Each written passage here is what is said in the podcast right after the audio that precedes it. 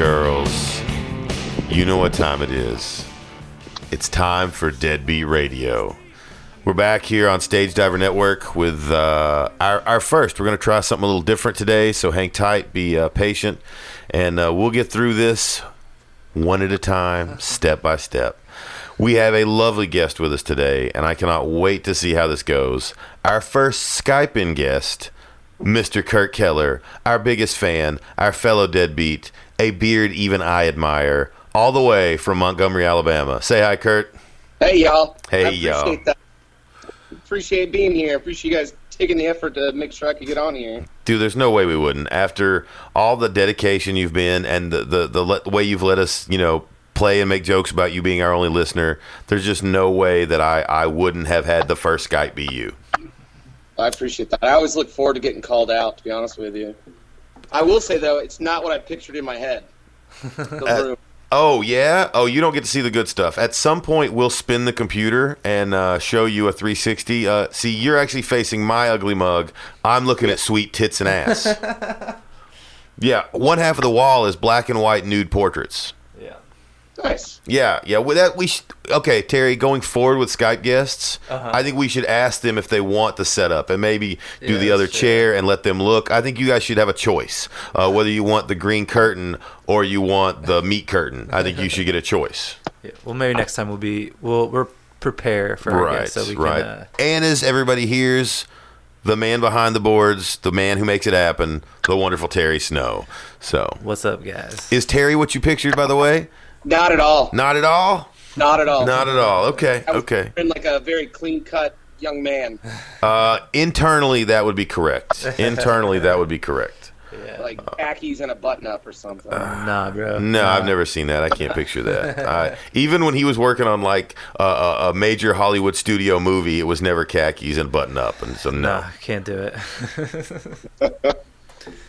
So uh, uh, anyway, dude, it is so great to have you. Um, it's been a while since I've actually got to see you face to face. We've, oddly enough, of all the deadbeats, I feel the most kindred spirit with you.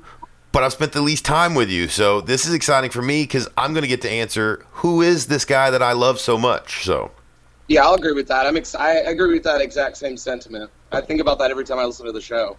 awesome, dude, awesome. I feel like in the motley crew of deadbeats, you are the Nikki Sixx to my Tommy Lee. I feel like we would be the two that would end up getting caught off the tour bus doing some stupid shit together. Well, I've never done heroin, but I'll take it.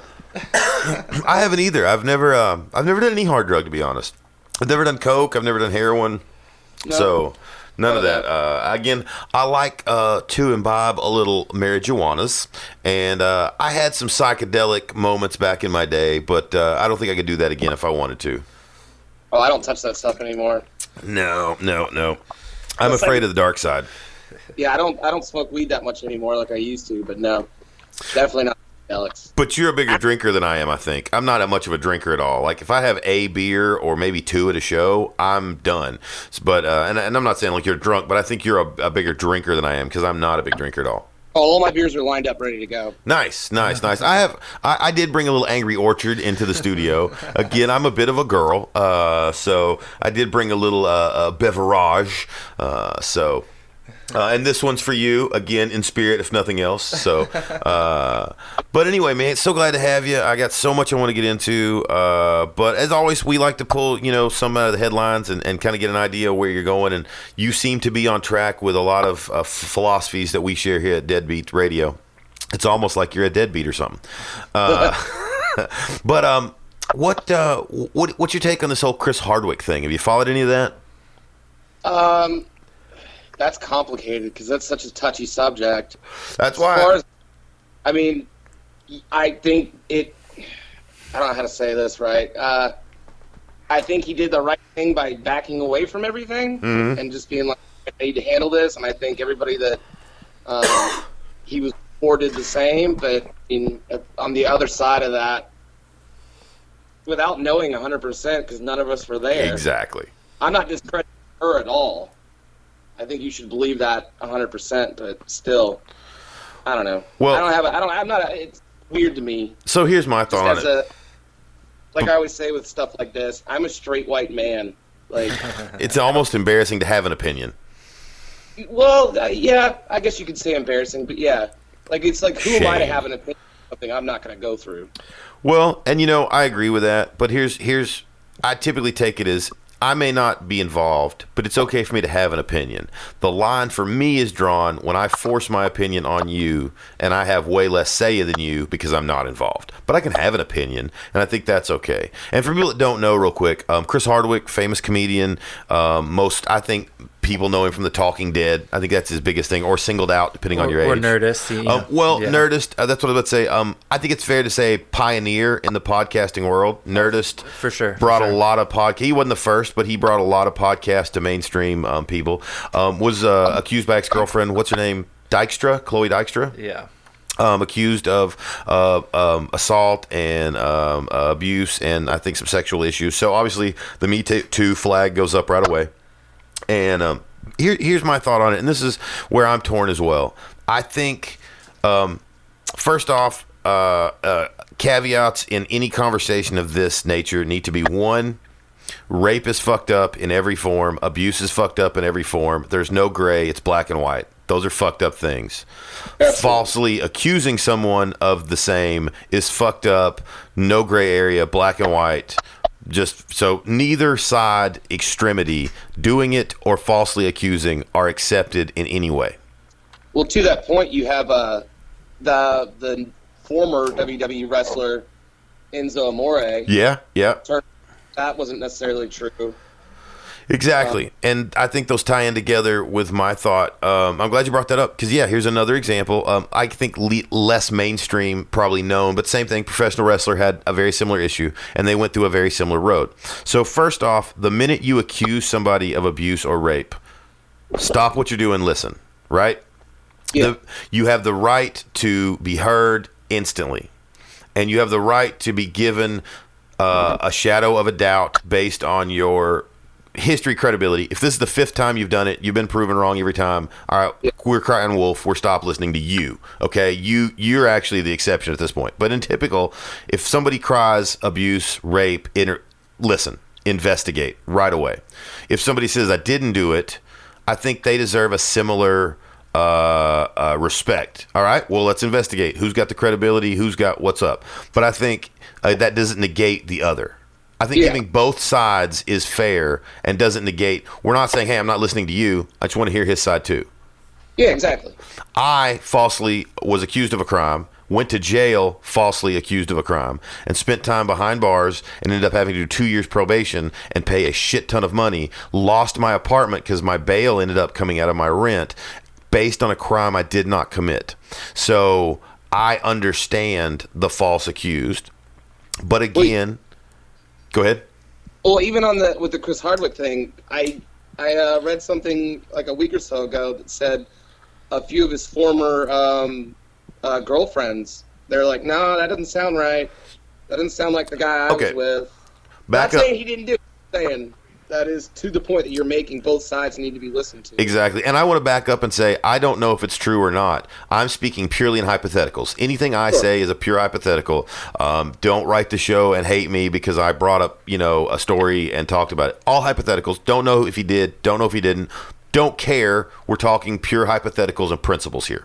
Exactly. So again, he uh, claims to not have done it. Seems to have proven that he has the better credibility, from what I've heard. Um, and so, but he was again fired, removed from um, the the website he created. Even though somebody else new owns it, he was still you know Colonel Sanders. Even though you don't fry chicken anymore, you're still on the goddamn sign, and Yeah. that's where he was with that company. Um, fired everywhere, instantly hated, and then proven potentially, hey, I didn't do this.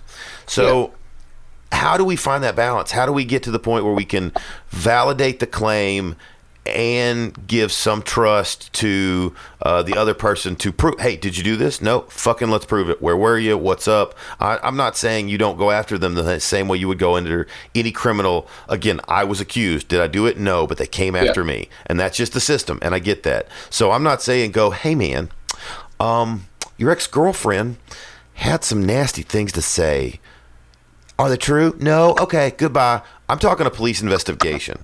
But again, I think before you get fired, before you get removed from the website, hey, how about giving me my day in court, man? You want to burn me at the stake when it's done? Um, fine. Uh, but but at least you know. And I'm not talking about a Roseanne racist tweet. There's no there's you know there's no jury on that. That was fact right away. You Yeah. did that. There was no investigation needed. And again, right or wrong, you got the right. It's a job. Guess what? We all get lose them sometimes. Yep. So I think it's a big difference there. I mean, Uh, you got to think about the company. Their stock's losing money every day Yeah, day that's what- that someone's not fired for. You Yeah. get what I'm saying? Like, Yeah. he's losing.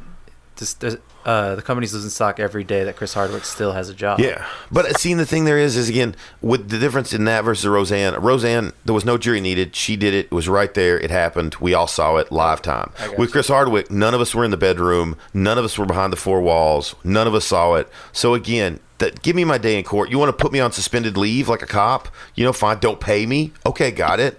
But hey, about hey, when I prove this, I get to come back. Just like a cop on suspension for shooting somebody, right or wrong. Give him his day in court, investigate it, and then if he didn't do it, fucking give him his job back. Yeah, I do think it's good to to uh, maybe not getting fired, but to step down and Yeah. I've got to handle my shit. This is bad. I don't. I don't. This. I know this doesn't look good on you guys, but this definitely doesn't look good on me. I need to. If they didn't do it, they Yeah. need to go handle. it. I don't see anything wrong with stepping down. No. Enzo Amore, on the other hand, that that was more backstage heat, and that that allegation's what set it off. I think. Well, he was already hated, so Yeah. all anybody needed was an excuse. Right. You know what I mean? I So don't hate. I never hated Enzo. I loved it. I did too. To me, he was a throwback to old school character gimmick, and I loved it. Put him as a manager. Don't make him a wrestler. oh, he's awful, re- terrible wrestler.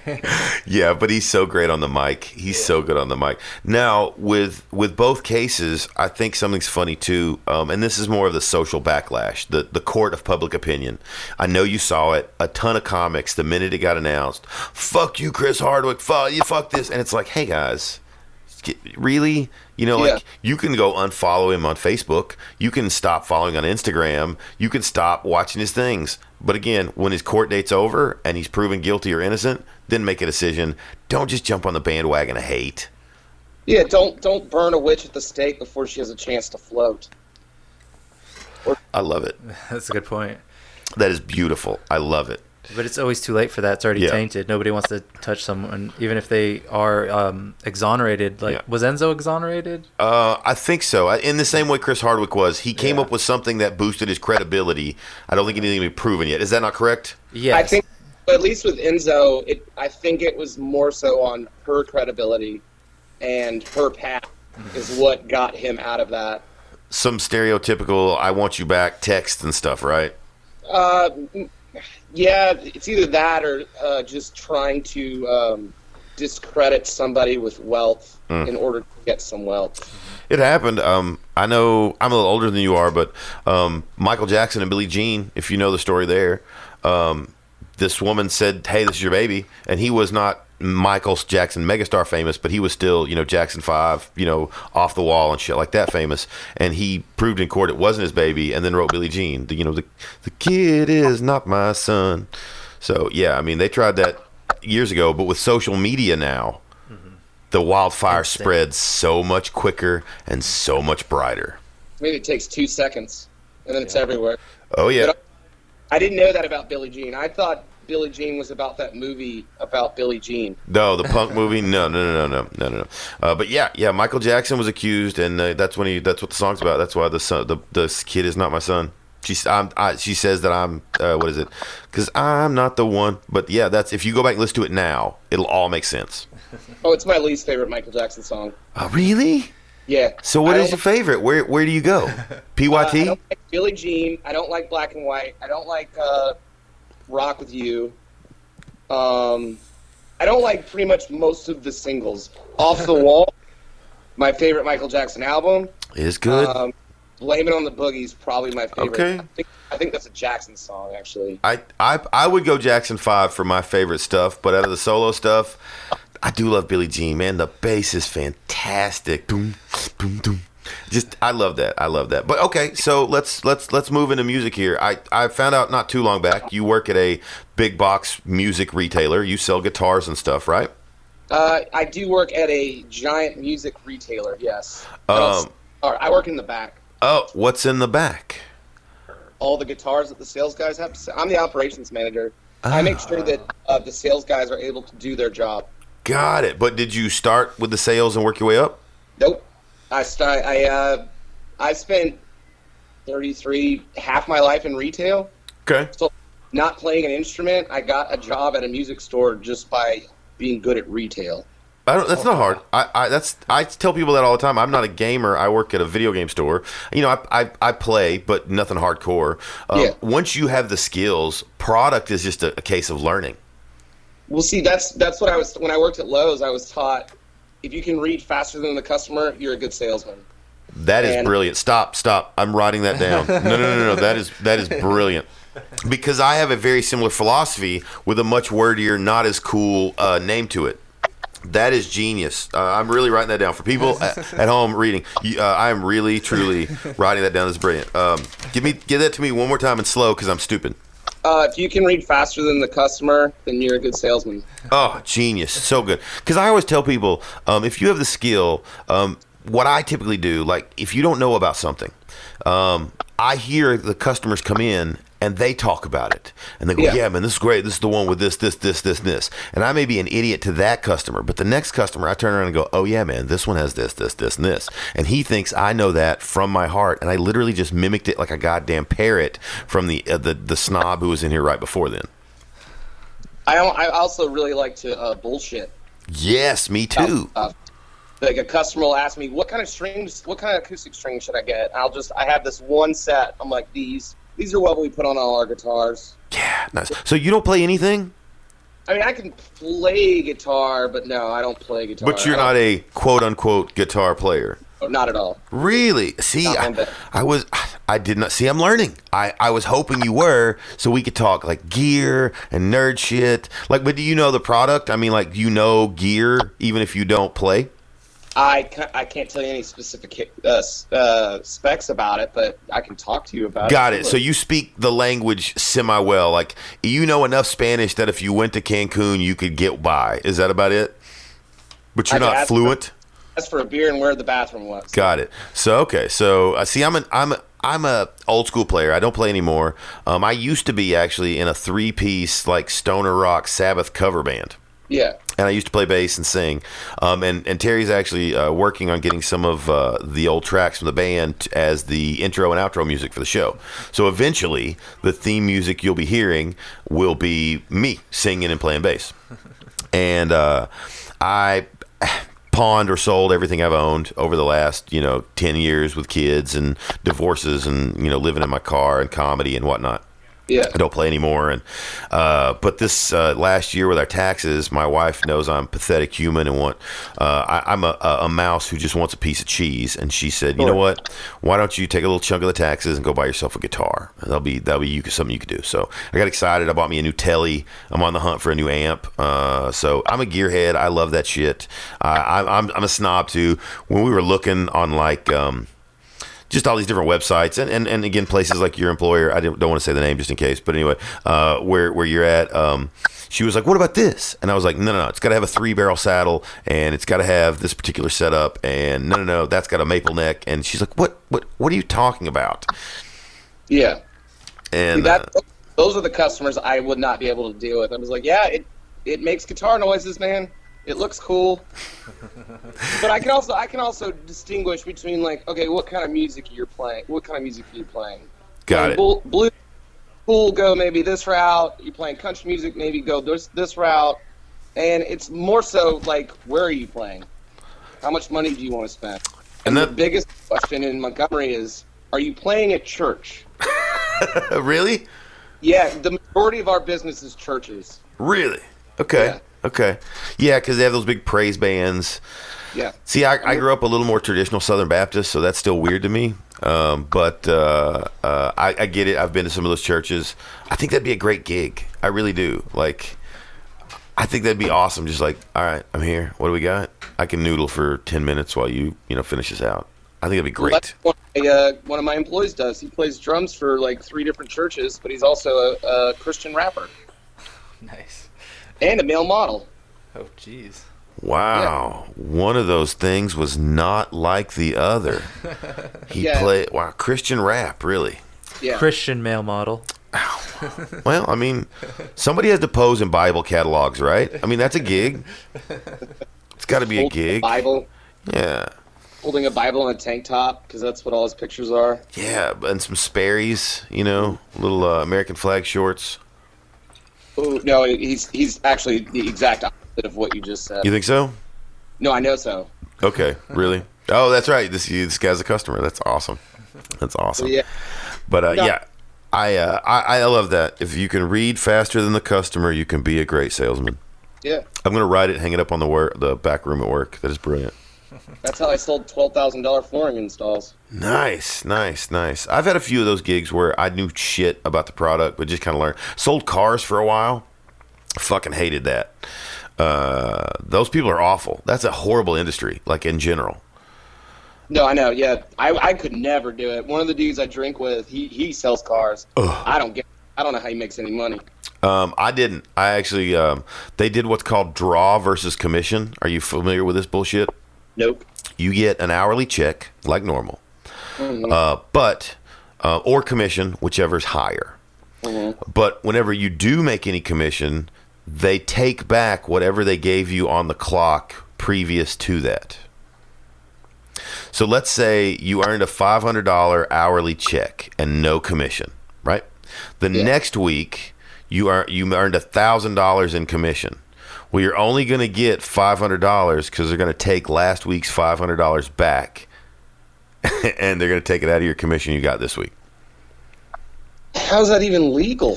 Uh, yeah, it's it's called draw versus commission, because basically their uh, uh, uh, commission is the be all end all uh, of the way to get paid.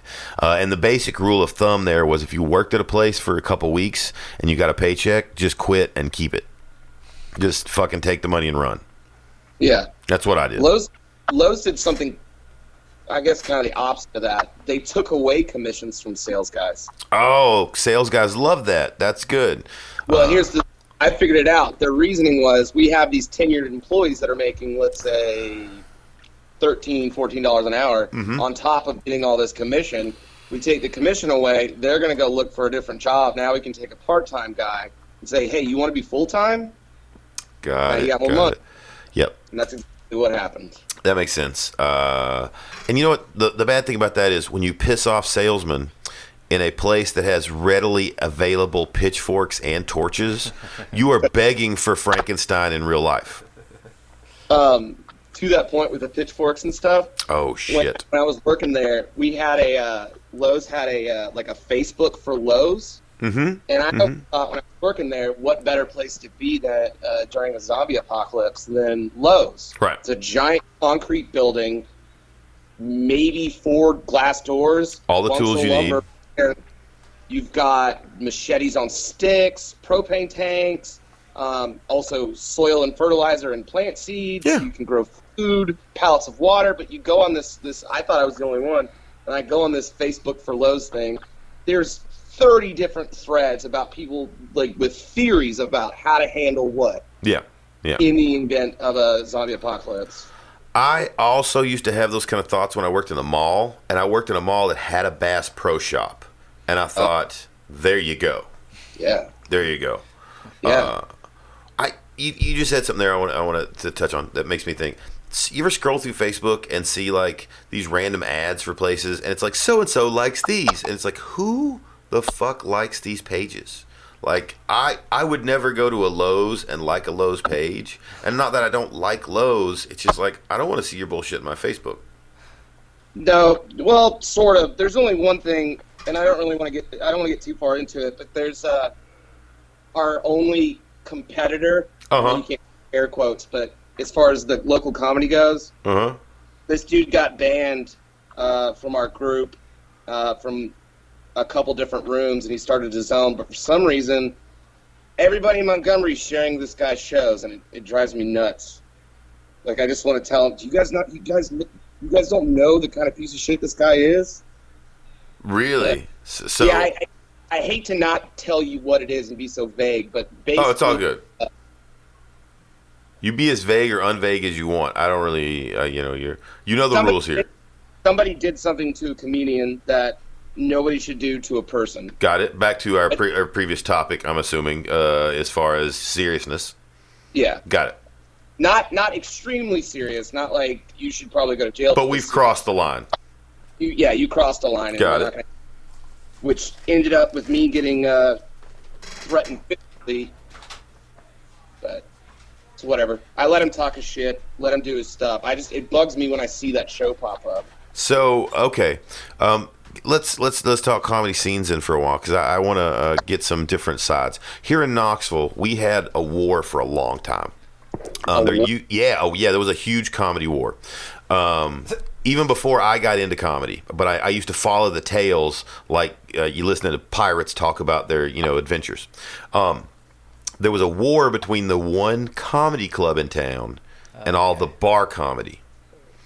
So what is known as what is known as Knox comedy versus Side Splitters, which they're out of business now. So I, you know, I guess realistically we see who won. Yeah. But Side Splitters wouldn't um, book anybody that performed on a Knox comedy show. Jeez. Yeah, yeah, yeah. And there was this like got up, the owner badmouthed the, the the like the head of Knox Comedy, and there was a huge war back and forth against the people. And then when it was all over, it was this weird Game of Thrones where there was these two fight families. One family won won the war, and so it's like. Do you kneel or do you serve? You know, Yeah. it's like you will join or die, and that's what happened. People joined or they disappeared forever. See, the, that it's we don't have that in Montgomery. Montgomery Montgomery does have two. If you don't count the dude that I hate, Mm-hmm. is one room. But Montgomery's actually got two separate comedy scenes. Um, and Any it's reason for that? Um, yeah, kind of. I don't want to say the reason why I want to say it, but, But there is a reason. There's a, a, a yeah, there's a reason. But it's nothing personal between the comedians. Like they do their thing, and their thing doesn't affect our thing, and our thing doesn't affect their thing. Got it. So you're not pulling audience. I mean, each place No. has its own crowd. Actually, yeah, they have their own crowd. They're actually able to charge twenty-five dollar pre-sale, thirty dollars at the door. Where God all of our so Wow. So now yeah, what's the what's the room you run there um, in Montgomery? I haven't got a chance to come down, but uh, I run two rooms. Right. I run um, an open mic at the bar by my house, Santa Barbara's. That's every Wednesday. That's called Side Piece Open Mic, okay. and it's called Side Side Piece Open Mic because the main room that I do is GT South. Right, that's the one I'm familiar with. Yeah, that one. We do open mic there every other Thursday, and then uh, Mike, the owner at GT South, um, he books uh, comedians. Like he's the one that booked Bubs and Patrick. and- Got it. Or I might have done that one, but But it's there and through him at some point. yeah, Mike Mike books like Jakey Habersat. And Mike Gil- Oh, okay. Come through a bunch, but I get to host that. I host the open mic. Uh, if it actually if it wasn't for Mike, uh, Montgomery comedy probably would not be a thing right now. So are you from Montgomery? Is that that's your hometown? No, I'm from. Uh, uh, well, I was born in Virginia, but I claim I claim to be from Asheville, North Carolina. Okay, okay. So uh, that's right, because you were going home one time, and I asked if you were stopping this way at all. I remember that. Okay, got it, Yeah, got it, got Dave it. Pratt. Nice, nice. What took you to Montgomery? Uh, the first time or the second time? Ooh, we've got multiples. Yeah. All right, let's start from the beginning then. Uh, let's go back to Virginia. No, Asheville. Where, where are we at in Oh, no, no. Asheville? It's actually very. It's it's different than that. So uh, it was in Virginia. I moved to Jacksonville because I wanted to go live with my dad for the first time. What age? Uh, thirteen. Okay, okay. Moved to Jacksonville. Spent two years there. Jacksonville, Florida. married, and uh, that lady was I. She's the reason why I don't talk to my dad today. But the day after ninth grade, what was going to be probably the best summer of my life, I had a giant group of friends. We lived on the beach. The day after ninth grade ended, he says, "You're moving back in with your mom." So that's why I came back to, or that's why I came to Montgomery the first time. Okay. The second time, And you're 15ish by this point? No, ninth grade. Yeah, so 15ish. yeah, yeah, I was about 15. Okay. yeah. The second time, I was living in Nashville. in Asheville, North Carolina. Yeah. Good. I thought you said Nashville. And uh, I started talking to a girl that I had dated in high school and college, I like where this is going.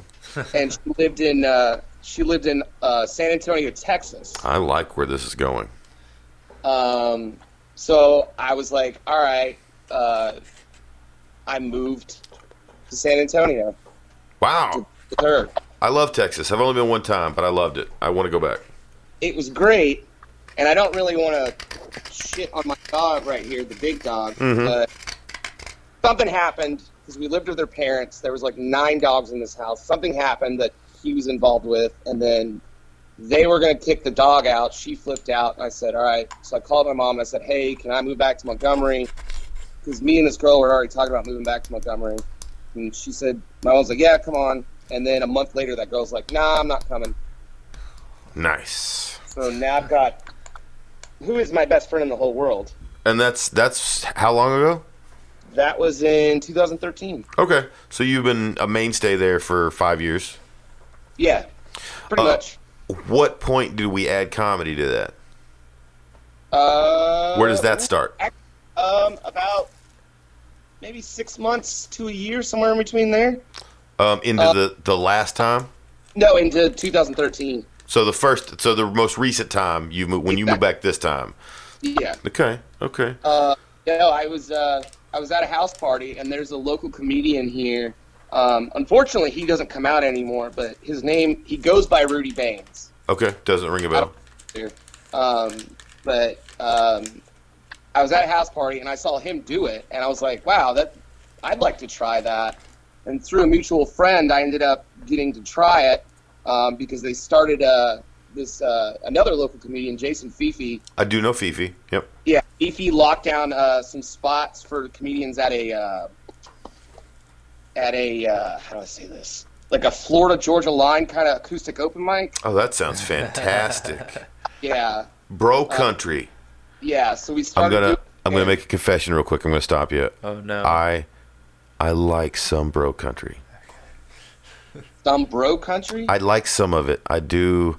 I no, I like real per, traditional pure country music as well. So I'm a country music fan in general, but I do like the best of it. But I do like the worst of it, and I do like some bro country. I I enjoy a Luke Bryan here and there. So I'm just. I- I'll, I'm with you on the old country, not the new country. I'm not saying it's great, but there are a few that come out. Now, again, you know me through the show. I'm a cheese ball. I know. So, I was just about to say that. yeah. So I, it, carries over to my music. I hear some Luke Bryan, a couple songs, and I'm like, uh huh. hmm uh, okay, damn it, I like it. And it, it I, I hate myself for it, but um, I even like a Florida Georgia line song. Just one, though. Just one. No, Just one. no. I like it for the chick that's in it with him. I like the. I don't even know the name of it, but I hear it and I go, I, I like the chick. She sounds hot, and I, I take that. I know what song you're talking about. Yeah, yeah, yeah, yeah, yeah. The, I liked it until they said Florida Georgia line, and I was just like, I can't, can't do it. Yeah, yeah. I was upset too. Uh, this happened to me one time. I was listening to this random flipping channel, stopped, and it was this really cool version of um, "The Race Is On" by uh, George Jones. Familiar with the song? I'm sure Terry is not. He gets none of my references, as you know. None of them. Yeah. So anyway, the race is on. Great song. It was a little rocking, and I was like, "Oh, I love this." And then it gets done, and I was like, "Please, Mr. DJ, tell me who this is." It comes on. He goes, "All right, welcome back to NPR's The Grateful Dead era. That was the Grateful Dead doing uh, the race is on." And I fucking loathe the Grateful Dead. I was so mad.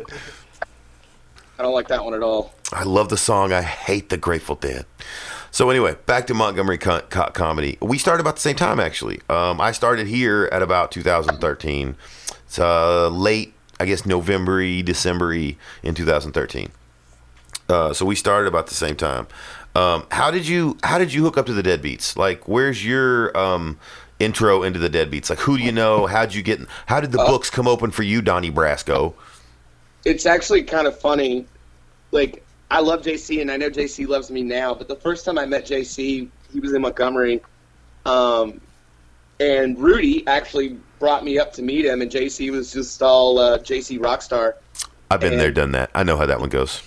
So whatever, whatever. That's cool. But then I met He JC. knows I know, and it's okay to say. So uh, Well, no, because when we went, uh, me, me, Fifi, and uh, Trey Brown. I know all Trey. went- Mhm. Yeah, we went to uh, Bristol to go do a room um, with JC. And that night, JC and I pretty much were like, "Yeah, we're friends. Yeah, this is obvious." He has that ability. Yeah. A few years later, Trey and I and then uh, another comedian, Dave Detmering. Oh, I met Dave. I met him uh, in uh, shit. Uh, He's out of Auburn. I met him in Huntsville at Tate's place. Yes, exactly. Yep. But I was doing a room in Pensacola.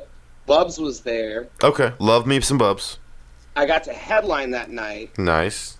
because we were all taking turns, and I uh, I was about forty minutes into it. And I looked at the host and I was like, "How much time do I got left?" And he's just like, "Keep going."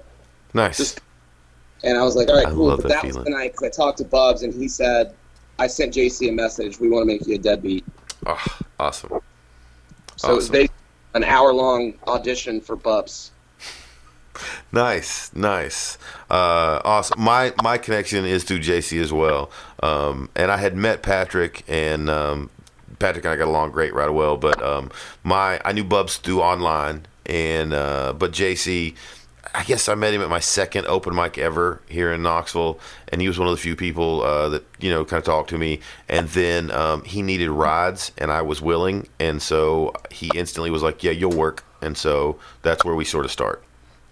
I will say about Patrick when uh, that same tour when we did Huntsville, we were staying at Pat, uh, Patrick's house, and uh, Trey and Dave had gone inside, but I went out into the garage to hang out with him and uh, oh man, what's his name? Duel. Yeah, do Aldrich. Yeah, yeah. Yeah, yeah. So I went out to hang out there, and they're sitting there talking about whatever, watching whatever.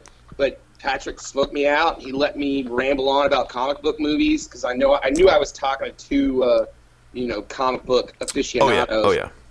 but they let me, and they weren't just like, "Nah, dude, that's fucked up." It's just like, "Yeah, dude, no, I get it. It's cool, right?" I'm like, "Yeah." I really enjoyed hanging out with Patrick. Patrick's the man. Um, when we did the tour to Fuckfest, because um, when we did Fuckfest last year, JC and I went and picked up Patrick, and we did uh, uh, Mobile, and then again Fuckfest, and then on the way back up, we hit Valdosta, Georgia, for Dave Nelson, which is a great room. If you haven't been there, you got to go. It's I haven't amazing. been to but we've had Dave Nelson a couple times. He's great. Just the sweetest guy. Super smart. I fucking hate him for that. Uh, but anyway, we did that. So it was me and Patrick in the car with JC for like three days. Uh, and clearly, as any th- three people in that situation are want to do, two of them are going to gang up against JC Ratliff. and uh, Patrick and I became those two, obviously. So we had to do that and uh, keep his ass in check f- quite frequently. Um, always want to be a comic? Was that something you always wanted to do? Did you just dumb luck into it? No, um, I never. I, I'm terrified of talking in front of people. Yet you I'm do actually sales a and little comedy. terrified Now, Yeah, this is fine. There's no. Again, here's the deal. Only three people listen. You, it's uh, Terry's girlfriend Jessica, Yep. and the next guest. So you know what's happening. Terry's girlfriend Artie is prepared for. Probably not going to listen to this episode anyway. Yeah. I don't know. Uh, and then the next guest may not happen. We may be canceled. So there's nothing to be afraid of. well, to that point, I know how this goes, and I have set expectations very high. Oh yeah. Yeah. Oh yeah, I think you're Uh, one of the first people that probably already have a five to drive planned out because you know four of the questions. You know four right away. I have them written down right there. I knew you would. I knew it. I knew it. I knew it. I had it written down. Um, no, but to answer your question, no. The reason I that's I told you the thing about Rudy and the house party and all that, but the reason why I actually made myself do it is because I was talking to a girl at the time, and I, at this point, all I did was smoke. That was it. I lived in my mom's house. I smoked weed. It's like, what do I got to offer? It's like, I'm gonna try stand up. Beautiful. Clearly worked And- out well. Yeah, I think so. I love it. I love doing it. It's my probably my favorite thing in the whole world to do. I do too, man. For me, it was a lifelong dream. Uh, for me, um, my mom introduced me to George Carlin when I was way too young to be introduced to George Carlin, and so he's my first influence right away. And then I was lucky enough to grow up in the late 80s early 90s comedy boom when it was on every television show every i even remember before that with like hbo specials but then i watched it bloom to every channel twice a night had comics all over it was everywhere so that was the closest you got to the pre-youtube era of being able to you know exposure when And- comedy was just Comedy Central. Yeah just- and vh1 mtv all had comedy shows and Yeah. I fell in love, you know, and still remember bits from those days 40 years ago. And always wanted to do it. And it was always a dream. And I, I was a band geek. So, again, the music. And I just, I never knew how to do it. We've talked about it on the show before, as you know. Where, where do you go get an application to, to, to get a job as a comedian? yeah, You go to an open mic, but nobody tells you that. It's like a mason. How do you become a mason? Fucking just ask one and they'll tell you. But it's a secret if you don't know. So, did you know that? That's how you become a mason? I didn't. Yeah, I mean, it's kind of a secret organization. You know, you make fun of on The Simpsons if you don't know. But um, realistically, yeah, you know, it's, it's secret handshakes and you know ritual Yeah. killings, and it's not that at all, to be honest. But the um, the secret is, and it's actually their slogan: "To be one, ask one." If you ever see a bumper sticker, it'll have the number two, the letter B, ask, and the number one. To be one, ask one. And that's their slogan. All you do is come up and go, "Hey man, how do you become a mason?" And they go, "Well, come here, I'll show you." That's it. That's easy. yeah, and being a comedian really is that thing. How, how do I how do I become a comedian, man? Come with me. Go to an open mic. Yeah, just just show up. Yeah, We try and make that a point too. We just try and make make sure everybody knows, hey, this is welcome for everybody. First time, a million times, we don't care. Just here's your microphone, go. how how often do you guys have first timers? Do you guys have a lot of new new blood? Uh, uh, actually, the uh, the main G- the the main room that I run, GT South, we do have probably uh, twice a month. I'll have some I'll have some new people. Not a lot of uh, uh, returns. I've had one return that's actually been coming out to every open mic, and he's actually dressed like what you imagine a, a comedian in the '80s would be dressed like, like suit and tie. Yep, Nice, That- everything. Probably has a, a pocket watch. nice. I had a I had a pocket watch in high school. Uh, I was I was the fedora wearing nerd with the pocket watch in high school. Oh, you'd fit in real well at GT South then. I'm not that guy anymore, as you know. Uh, again, now I'm realistically what would happen if Hogwarts had an auto shop teacher. That's brilliant. No, that's perfect. I'll go with that. Yeah. I uh, I wrote that two days ago and did it twice last night. I did two sets. It killed both times. You know how hard it is to do a, a book show, not an open mic, with new material you wrote the day before. And so I was ha- very happy. I was very happy that it worked well. Oh, I did that uh, a couple weeks ago, actually, uh, Nice. with a Harry Potter joke. With a what? Well, uh, with a Harry Potter joke. See, we are kindred spirits. Yeah. The punchline was Harry Potter. The rest of it was uh, true love and my true love dying. Oh, nice, nice. You need a spell to bring her back. No, actually, that's not how it goes at all. Uh, well, hopefully, I will hear it soon. I hope to see you soon. Yeah. Um, but before we get going too much, because uh, I do have some other things I want to get into, I think we're coming up on a break, so Yes. I think we could all use a pee. Um, Yeah, I, I need a fabulous Thunderbirds fix and uh, a cigarette. We'll be back, so um, hang tight on the line, um, guys. Hang tight with us. Let's play some uh, uh, commercials, pay some bills, as they say, and we will be right back on Deadbeat Radio with the great Kurt Keller.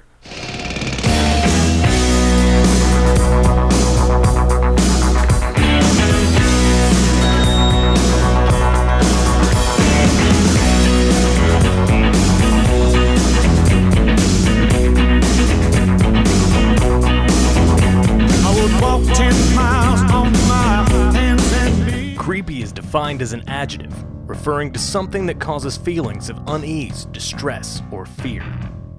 But what if that's the stuff you're into? August 24th and 25th, CreepyCon comes to the Knoxville Convention Center, a celebration of horror, Halloween, and all things creepy. Featuring the Rigger and Mortis Brothers traveling sideshow, a zombie beauty pageant, the Scream Queen contest, a Halloween cake contest, film screenings, and more. Appearances from Naomi Grossman from American Horror Story, Santiago Cirillo from The Walking Dead, The Haunted Travelers, Richard Ruland and JB Coates, the cast of all your favorite Stage Diver Radio podcasts, paranormal investigators from across the nation, and more. Get your VIP package now so you won't miss any of the festivities. For tickets and more info, go to creepyconknoxville.com. Ready for another one of these two.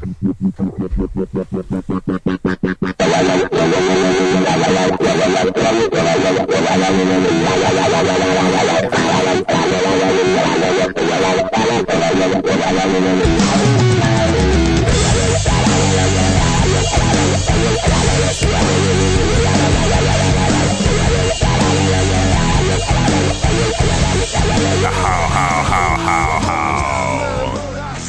Yeah. I love it.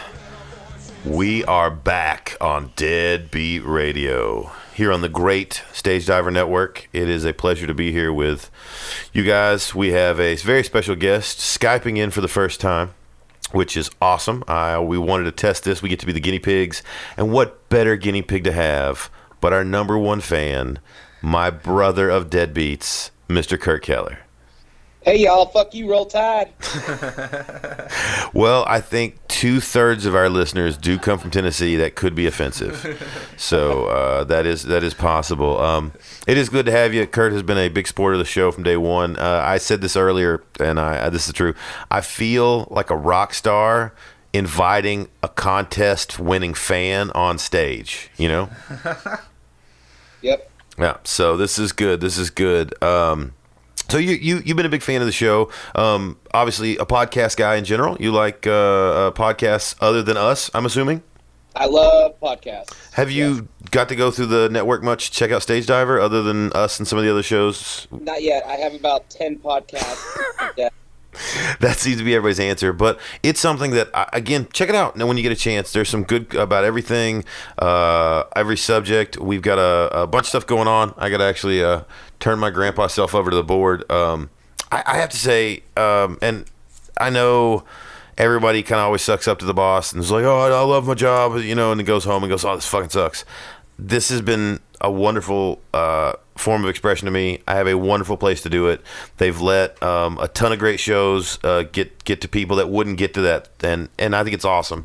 Um, and the stuff that we're doing is uh, uh, really cool. We did uh, our first comedy show a couple months ago. That went over great. Um, we got a creepy con coming up. Yeah, that's gonna be fun. Uh, you ever done a con?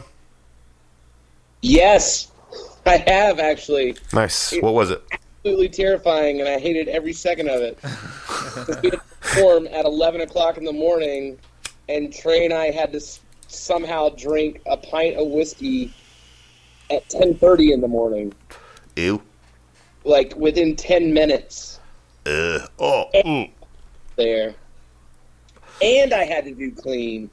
Okay, now I'm out. No, you lost me. I could have I could have gave the whiskey a shot, but the clean comedy, I'm done. I'm out. Deal breaker. No, I don't care. I don't mind doing clean comedy. It doesn't. I don't like it, but I'll do it.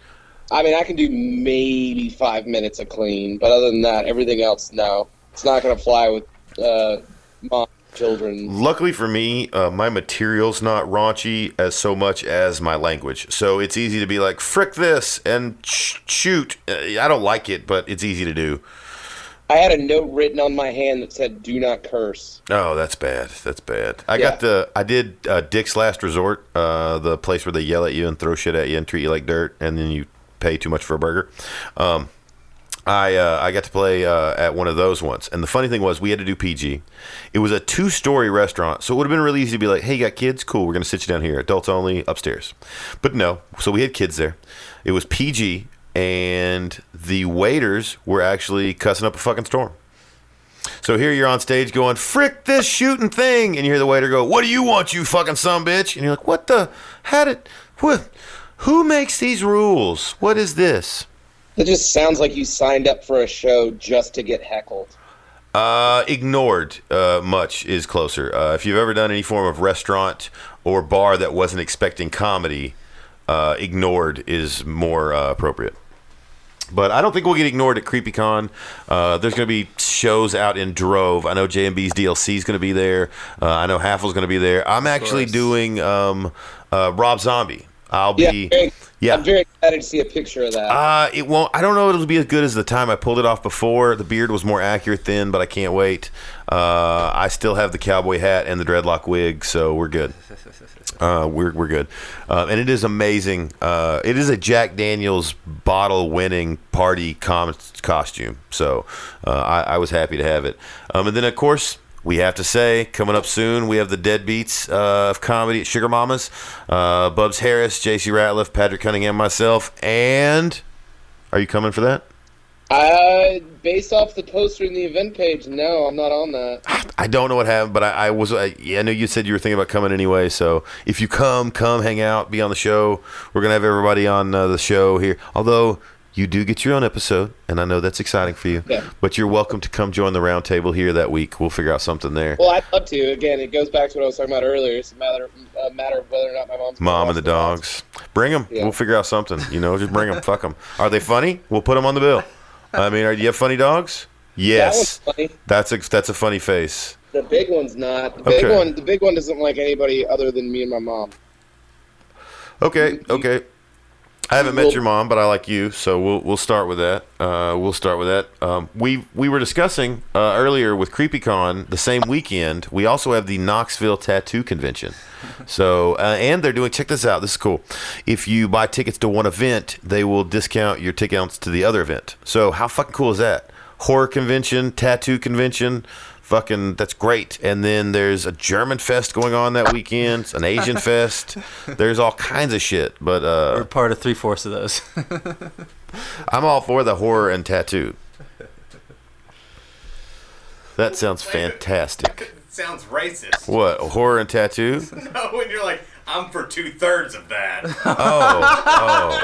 I didn't didn't mean that to was sound that was me. We were at three fourths of those festivals. That's what I meant. Oh yeah, see, I was like, I didn't say that at all. I'm down. I'm down for two of those. Well, to be fair, it's the German one we're not at. So Oh, dude, if they're serving bratwurst, I'm in. Uh, fucking, if it's if it's in a pig casing, fucking plate it up. Sauerkraut, the works. Uh, I wanna I wanna talk about again. You you you you talked about being passionate of the the shows and issues, but like what what what what I let me back up. When it comes to getting to know someone, you get to know somebody over a long period of time, and you do become more intimate, and you learn the good, the bad, and the ugly. And we've been friends for a while, even if a distant friends. And again, I've told you what a kindred spirit you are, but I, I don't know again the history which we learned, and I don't know the motivation. What what keeps you going? Where is your motivation? What what drives you? You know I'm a family guy, so that's for me. But what makes you want to do comedy and want to succeed and want to get out of bed in the morning? That's all right. That's kind of a loaded question. Uh, comedy Like a baked I potato. it. I just enjoy. Uh, I enjoy having Montgomery as a place for people to come do comedy. Like I, I, I have no uh, pipe dreams about where I'm going with this. Like if it goes places, yes, absolutely. But I just enjoy being uh, the person that allows comedy to happen in Montgomery. What's So uh you or Beats or anybody else can come through, yeah, I've got a room for you.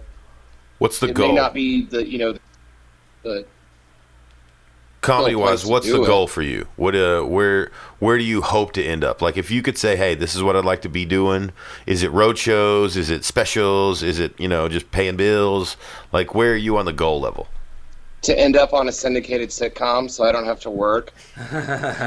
Great. best answer. Best answer. I love it. That's brilliant. That is uh, honest. That's honest. I always guess- said I'd be happy to write. I'm sorry, I got a little choke there laughing at you. Uh, that's what we're gonna go with. I oh, I always said that I personally will be happy to ride anybody's coattails right to the middle. I'm good. Like if you want to go to the top, if you'll drop me off in the middle, we're cool. Yeah, I'd also like it's on my bucket list, even if I'm not a writer or a, a featured member. But I'd also like to say live from New York at Saturday Night Live Really, before I die. really, that's Yeah, a thing I for want- you. Yeah, I love Saturday Night Live. Really? That's awesome, man. Awesome. So, do you still watch? I know there's the big. It's not the same anymore. You still watch? Uh, I don't make it a point to watch it on Saturday, but I watch it at work on Sunday on YouTube. Nice, nice. I catch a few um, things here and there that are funny. Um, for me, I, I do like the older stuff, but not necessarily like I'm a Chevy Chase, John Belushi guy. That stuff's good. I still don't think it's the best. Um, I like the Will Ferrell, uh, Molly Shannon era. I think that was great. Oh, so you like you like the season that started the whole "Don't Watch Saturday Night Live"? Really? man. Is that what it is? Yeah.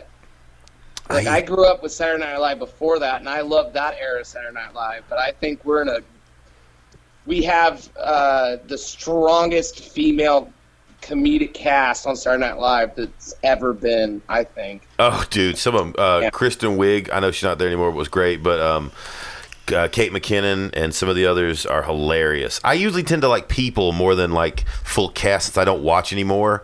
People Yeah. stand out to me, like Bill Hader and people Yeah. that kind of rise to the. When I love Bill Hader, absolutely love Bill Hader.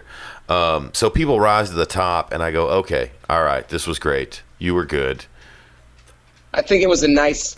I think Adam. I, I again. I love the Will Ferrell era of Saturday Night Live. Right. That that post. Uh, Adam Sandler, David Spade, all them. I don't like Sandler, but I like David Spade and Chris Farley.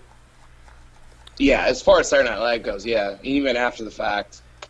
But no, I think I think we are in. Uh, people people hate on it too much. We're in a great. I think Saturday Night Live's in a great spot right now.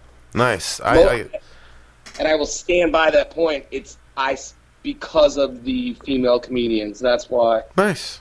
Nice. Um, there's one on there. Again, I don't watch regularly. I see her on the clips on YouTube sometimes, and I don't know who she is. Super cute, absolutely hilarious. Um, and every time I see her, I'm just like, who is that girl? She tickles the shit out of me.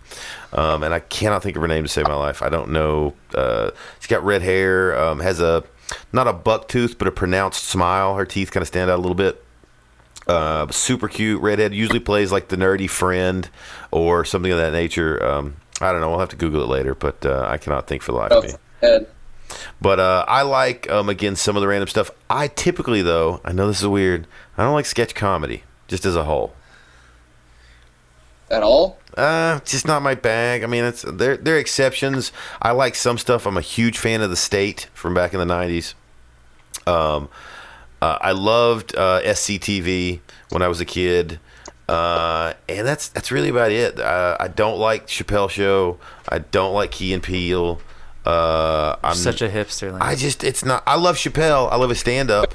Yeah, Chappelle show's great and Key and Peele's great. I, I like them. I like everything they do, but sketch comedy. Like I love Key and Peele in acting roles, and I love Dave Chappelle in acting roles. I love him as stand-up comic. I just don't like the, but I don't like stand-up comedy or uh, sketch comedy. There, yeah, I love stand-up comedy. There are a few sketches that come into the top, like Dave Chappelle, for example. I loved the racist draft. Brilliant. uh, Key and Peele, the uh, the the uh, Human Centipede reunion. Uh, so there's some stuff that that rise to the top, but in general, I don't like sketch comedy. See, I don't mind it. I actually, I have one sketch that I have written, Yeah, and I I know I'm gonna mess it up because I don't remember which color he was. I want to say it's Mr. Blonde from Reservoir Dogs. uh, damn it, I, I don't one- know. Michael Madsen. Okay. Cut Yeah. the off. Yeah, yeah. Oh, good. Ha, ha, ha. You had to, you had to bring it up. It's uh, Mr. Blonde makes a sandwich, and it's set to stuck in the middle with you. Oh, and he Mm-hmm. that'd be does brilliant. dancing around, and you see him putting the mayonnaise on the bread and stuff. And then the ear cut off part, it's just him slicing a tomato, and then him holding up the tomato, That is right? And so he gets the sandwich made, and he's very excited about it. But then um, the other dude, oh, I forgot his name, the guy that shoots him before he kills the cop. uh, uh, oh, no, it's not. Tim Robbins, not Tim Robbins, Tim Roth. It's Yeah. Tim Roth, Yeah, him. Mr. Orange. Uh, Mr. Orange. So he would shoot uh, Mr. Blonde or my character and say, "That's my sandwich," and that's it. That's the. I love it. It's brilliant. It's brilliant. Um, and it's it's it's here. It's on tape. It is uh, Our uh, first sketch as well. Yeah, it is brilliant. Um, I think we should produce that, Terry. I think we should get on that. That is brilliant. I don't mind acting in some sketch stuff, but I just I don't like it. Um, I did get to do a sketch workshop with Kevin McDonald from Kids in the Hall. Yeah. yeah, I got to meet him and do a uh, sketch workshop with him. Uh, it was really cool. He was a super cool guy. Um, he signed my Invader Zim box set and uh, he did this thing where we, we had to it was about sketch writing. And i got a scholarship through this burlesque group i was working with at the time doing some sketches. And she was like i want you to go. And i was like cool. And so i was like i don't write sketches but okay. And i wrote this sketch. And it was a, kind of a takeoff of the will ferrell um, casual friday uh, patriotic Yeah. bikini, right? And the thing was, uh, but it was more than that. It was uh, me dressed as uh, this wrestling character I do called uh, Blackjack Cadillac, uh, where where honky tonk meets Hollywood, and uh, I basically was in my Stone Cold skivvies, and uh, I it was Casual Friday, and it was like the casual attitude that I had been like choke slamming employees and and, and talking smack in Stone Cold to all these employees, and I was in the HR department, and. Never really address the outfit. And then at the end, the HR guy stands up and is wearing a tutu and like lingerie pants under his desk. and uh, so, uh, and and we had to write them, submit them, and then rewrite them, and then submit them. And he picked the best, and he picked mine. And so, uh, I actually wrote like the HR guy with Kevin McDonald in mind. Um, so Lance, I just wanted to say um, because he does that nebbishy, uh, nervous, um, public uh, persona so well. Yeah. Great, great. Everything he does, the preacher on uh, that '70s show. Uh, maybe not the Harry Potter and that shitty parody movie he did, but that's terrible. He was in uh, Invader Zim, or not Invaders Zim. Yeah, he did uh, Invader Zim. Lilo and Stitch. Uh, Lilo Lilo- and Stitch, yeah, yep, yep. He said that's probably the role he gets known for the most. Uh, for me, it was the Kids in the Hall. I knew him from the Kids in the Hall Yeah. because I I did like some Kids in the Hall stuff. He was. uh He was. uh I squish your head. No, that's uh, Nope, Shit. you're right. that's the guy that's on Superstore. Yeah. Uh, I, uh, McKinney. yeah. Yeah, yeah. Uh, but of course, Dave Foley is the one that everybody knows. But uh, I'm a big fan of those guys. Again, I like their other shit. I don't like sketch comedy. It's so. I know Mitch got mad and left actually when I said I don't like the Pet Chappelle show and Key and Peele. yeah, Mitch actually got mad and left. I heard him screaming in the other room. Um, you, this is probably the last episode. That's probably the. Yeah. Yeah, that's of all the offensive shit I've said and just crazy opinions. That's the one that's getting me off the air. Well, you got you got ten in, so I got ten in. yeah, this is number ten. So You are not only first Skype, you are not only uh, what do we say? First caller. First caller. You are also double digits, number ten. Take it. Yes, I'm I'm, so excited. I'm so excited. So um, I got I got one for you. Since I, I did write a five to drive for you, and you know I do that. You know I Yep. like it. Um, I didn't know your love for Saturday Night Live. Give me your top five cast members of all time. Of all time. Yeah, just all time fi- top five cast members. Uh, Um. Damn, that's hard. yeah, on the fly. Yeah, I did it. Really. How Is you- this five, five or you? no, this is just this is I, I didn't know. So this is off the cuff. This is just something we're Uh, throwing in. it, uh, Kate McKinnon right off the bat. Good choice. So cute. Oh God, too cute to live. Um. Anthony Michael Hall. Okay, good choice. Good choice. He's in what like one episode? He's in that one season where Lauren got fired. Yeah, I, I know the rumor. I don't ever recall seeing any of them. To Oh, me, they that don't play him, they don't play him on Comedy Central. ah, I guess that's why I never see him. I, that to me that blends in with that Piscopo era. Um, out of respect, Kenan Thompson because he's either about to pass or gonna pass Darrell Hammond's as far as how many seasons he's been on. Who thought would ever thought the Good Burger guy would turn Exactly. out? I mean, like. about every time, and he's he's he has no plans to leave him. Um, I'm gonna do the third one as a, or no, the fourth one as a duo, if that's all right. Okay, yeah. Uh, the current weekend update hosts, Colin Jost and um, Jay Pharoah.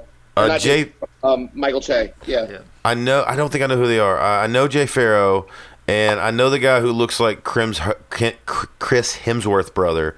Uh, uh, but I don't know their names, and I don't know if they're still the ones doing it. I typically, you know what? I'm not a big Weekend Update fan. I like the Norm Macdonald and Dennis Miller eras, but that's Yeah. about it. Oh, and of course Chevy Chase did do really good in those eras.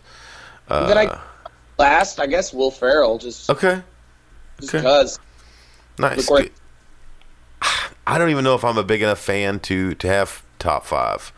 Uh, I I guess again I would pick some oddball. I love Garrett Morris from back in the original day. Um, Yeah, Shit, what's uh, Tim Meadows? Big Tim Meadows fan. Uh, I love He's- him. class with Darrell Hammond and uh, Kenan Thompson as far as how long he's been on the on the show. I just love everything he does. He's always like the wacky uh, uh, principal in every show. Like I love the Goldbergs, and he's on that. Uh, Son of Zorn. I just love some of the shit he does. So. Oh, him and him and Mean Girls. Oh, brilliant, brilliant. Yeah, Um, do you watch the Goldbergs on ABC?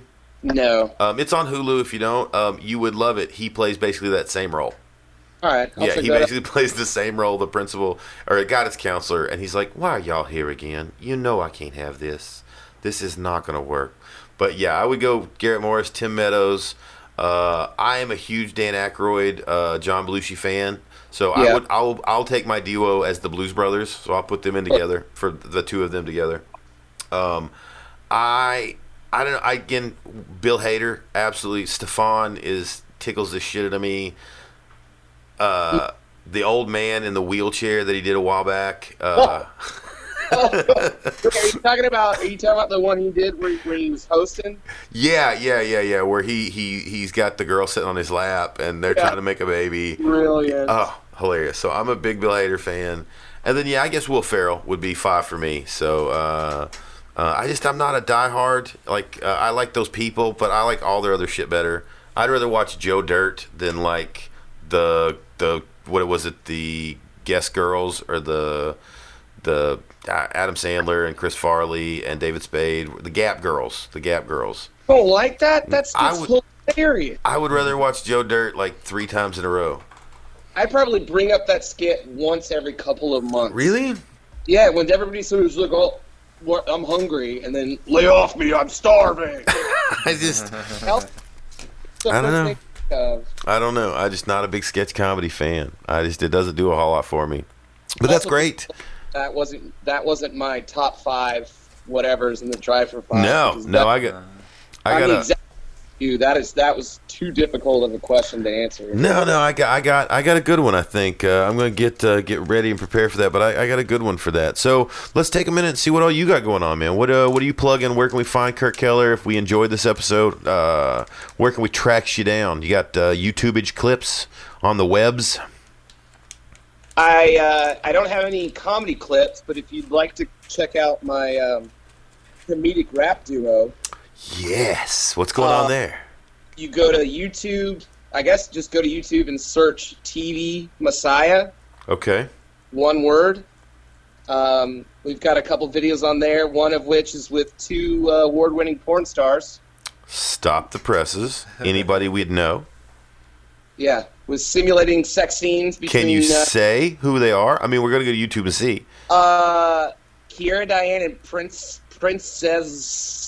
Got Z's in it. I don't know either of those. I don't know. If they're not chubby redheads, there's a good chance I don't know who Yeah, they are. both uh, both small, skinny blonde girls. Mm, I'm out. Yep. Mm, Yeah, I'm a chubby redhead guy.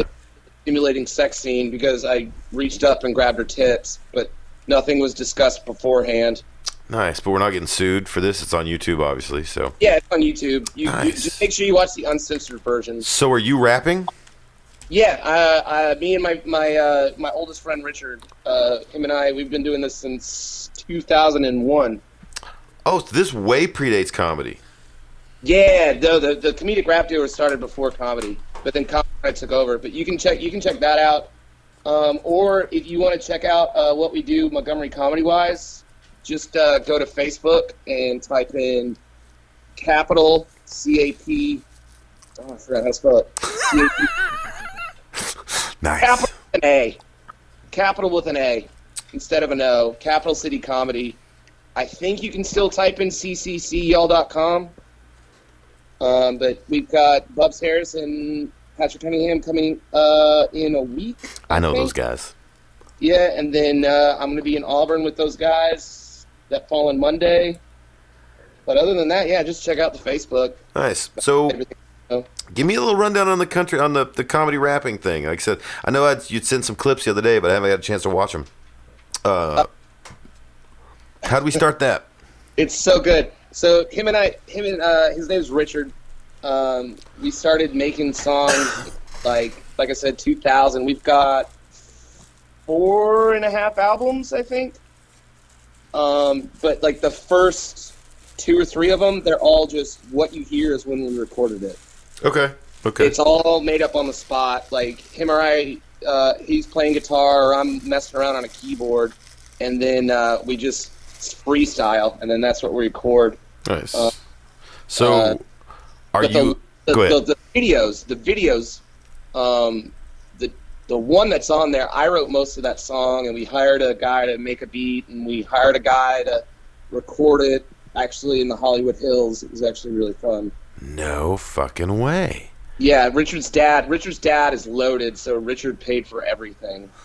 I, eh, I, I, I'm aghast. I mean, like, I feel, I, I don't, I don't know. I'm just so blown away. It's like discovering the most amazing unknown treasure. This is this is great. I, I think this is awesome. So it's not like just a joke thing. I mean, it's obviously comedy, but it's serious. Uh, it's an art, if you will. Um, are you? So are you into rap? Is that like your favorite music of choice, or is it just something No. you stumbled on? Yeah, I'm into it. I'm into I'm into hip hop, and well, not I'm not into hip hop. I do enjoy hip hop.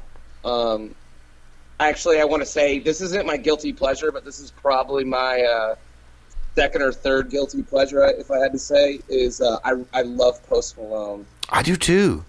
I love Post He's Malone. dope. I do too. I fought it at first. Nah, bro. Um, I fought it for a while, and then it turned out that I like would see him on a couple of interviews. I think the first thing I saw him on, because I just knew him from memes, and I was like, "This guy's." I judged. I was an old man. I was telling him to get off my lawn, and because he looks like a dumbass, he looks retarded. He really does. Yes.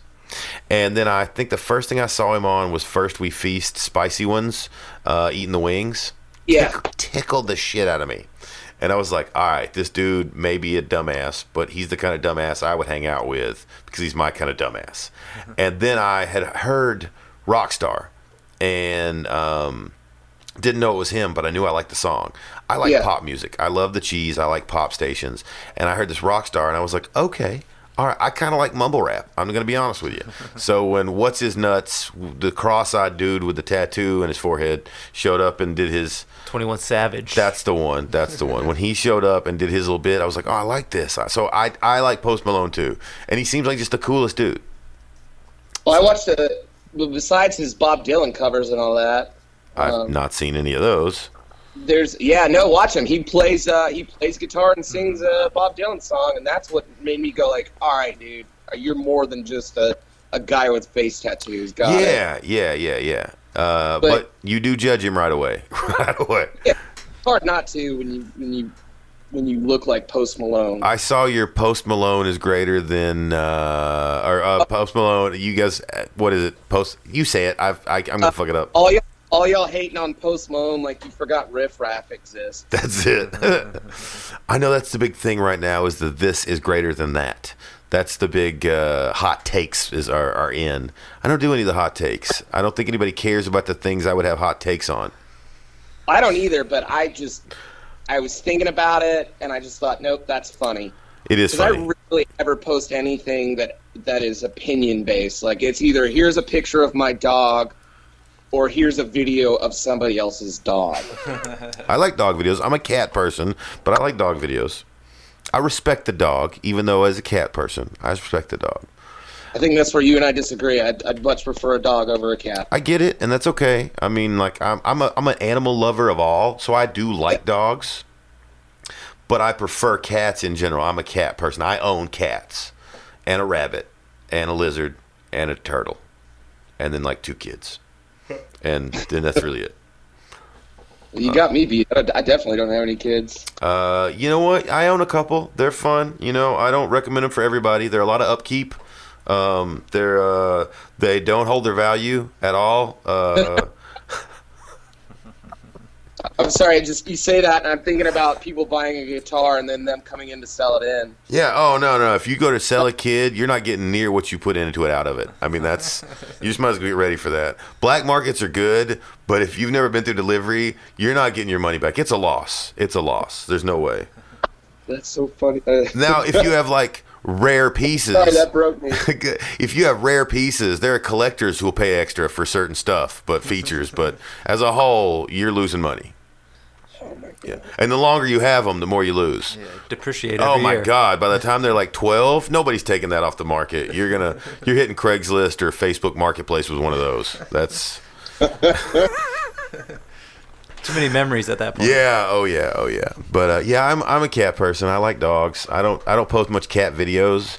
Uh, my wife does that. I let her do it. When the when the turtle does weird shit, I post that because that's entertaining. But Well, uh, what kind of weird shit does a turtle do?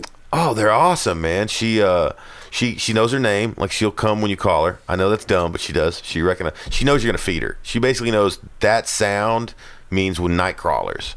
And watching her eat is hilarious. If you never watched a turtle just like chow down on a strawberry or a night crawler or a minnow, it's a hoot. I mean, I've seen him eat pizza. Uh, yeah, she doesn't. Uh, that's that. Turns out that's a myth. Uh, she doesn't eat pizza, uh, but she will eat bread. Um, and she eats tomatoes. So I guess if you gave them both to her at the same time, uh, Actually- I've seen turtles eat because my mom lives at the lake and she loves feeding the fish and the turtles. they're fine. She'll go to the uh, bakery store, like the thrift store of bread, and she'll load up her minivan with twenty dollars worth of bread, and that'll last her three months of just feeding turtles. we go to Walmart to the bait department and just buy night crawlers. And she. She comes out. Uh, they hibernate. I didn't know turtles hibernated until I owned one. Uh, so it's it's again kind of like um, imagine having a friend hang out with you and then they owed you some money and they disappear for a couple months and then come back. So a couple times a year you forget your friends and then like you're like, oh yeah, I remember, you want something to eat? Here you go. Like So- a Bronx Tale, but with turtles. Yeah, yeah, that's pretty fair. That's pretty fair. My son found her and uh, was like, let's name her Hawk, and we were like, cool. And then it turned out it's a girl, so we have a girl turtle named Hawk. Yeah, it's all right. I mean, I don't get I don't get why you name a turtle Hawk, but it's a kid. He was so- like five at the time. Yeah, he got a pass. I didn't get it either. I was just like, all right. When they came to naming the lizard Lizzie, I totally got that. I was on board. I was like, all right. Yeah. And when the rabbit became Officer Hops, I was like, okay, I got it. Yeah, yeah, I got that. yeah, the sh- the shit kids do, man. Ugh. No, I don't. Nope, not for me. He has a I mean, I love hanging out with nephew, but no. Yeah, you you get all the same fun stuff. I mean, you don't get the the heartwarming like super stuff, but you don't get the hard stuff. So you still get some to enjoy. Yeah. He, he has a fish named Taco. Uh, I'm sorry, it's tacos. It's plural. Uh, that's how he said it. That's how he named it. So we have a red beta single named Tacos. As a fan of the league, I appreciated it, but I don't think that's where he got the reference. You know, you, you you you brought that up before. I've never actually watched that show. Oh my god. It is um honestly, I would say between it and King of the Hill, my top two favorite TV shows of all time. I absolutely love it. Um, it's great comedy. It's um, again a group of people that you probably know: um, Steve Rannazzisi, um, uh, Nick Kroll, Yeah. Jon Lajoie. Um, uh, damn it, uh, the the Pete Duplass, um, who's a big director and does you know movies like uh, Safety Not Guaranteed and The Puffy Chair, um, and then you had um, Paul Scheer. So the, the the cast was stacked. Jason Mantzoukas. Um, I mean, the cast was just absolutely stacked, and it was about fantasy football. And I don't give two shits about football or sports or fantasy football, but it was one of those things where like I don't drive cabs, but taxi's funny. The Yeah. cat, the cast was a stellar, amazing blend of people. The situations were funny. Everything was put in context. So whether you got the reference or not, they would talk about football players, and I would be like, I know they're talking about players. I get it. It doesn't matter who you sub in. You know, should I sub in Pierce Thomas versus? I, it didn't matter. But them fighting over players was funny. Yeah. So I highly recommend it. It is brilliant. Um, it, it in the early episodes, Jon Lajoie would sing a song. Yeah, if you're familiar with Jon Lajoie's, like you know, "Touch My Vagina" or whatever it was, um, he does funny songs, um, and he would do one in every episode. By like the second or third season, they kind of started whittling those down. He would get a couple a season, and then by the last season, they were just done. But um, Seth Rogen was a reoccurring character uh, who I like. I'm a big Seth Rogen fan. Uh, do you like those guys? The Seth Rogen, uh, fucking uh, DeFrancos. Those. Uh, Yeah, Jonah, Jonah Hill. That yeah. click. Do you like yeah. that crew? Yeah, yeah. actually, there was a movie today uh, on today uh, with uh, I think it was one of Jonah Hill's first movies, the one with Justin Long where they open a college. Oh, Oh, uh, undeclared. Yeah, I forgot all about me, it, but it was on. ask me about my wiener. Yeah, exactly. Yeah. That's a great film. Oh, fucking Lewis Black. Brilliant. Brilliant. Oh, yeah, it's great. Um, I saw him, I guess, first in Freaks and Geeks, was where I first caught that crew. Oh yeah, the Jason Segels, Craig Robinson. Have you ever watched it? It's only one season. Yeah, I've seen Oh, it. genius, genius. And the next crew, the young kids, all turned out to be hilarious.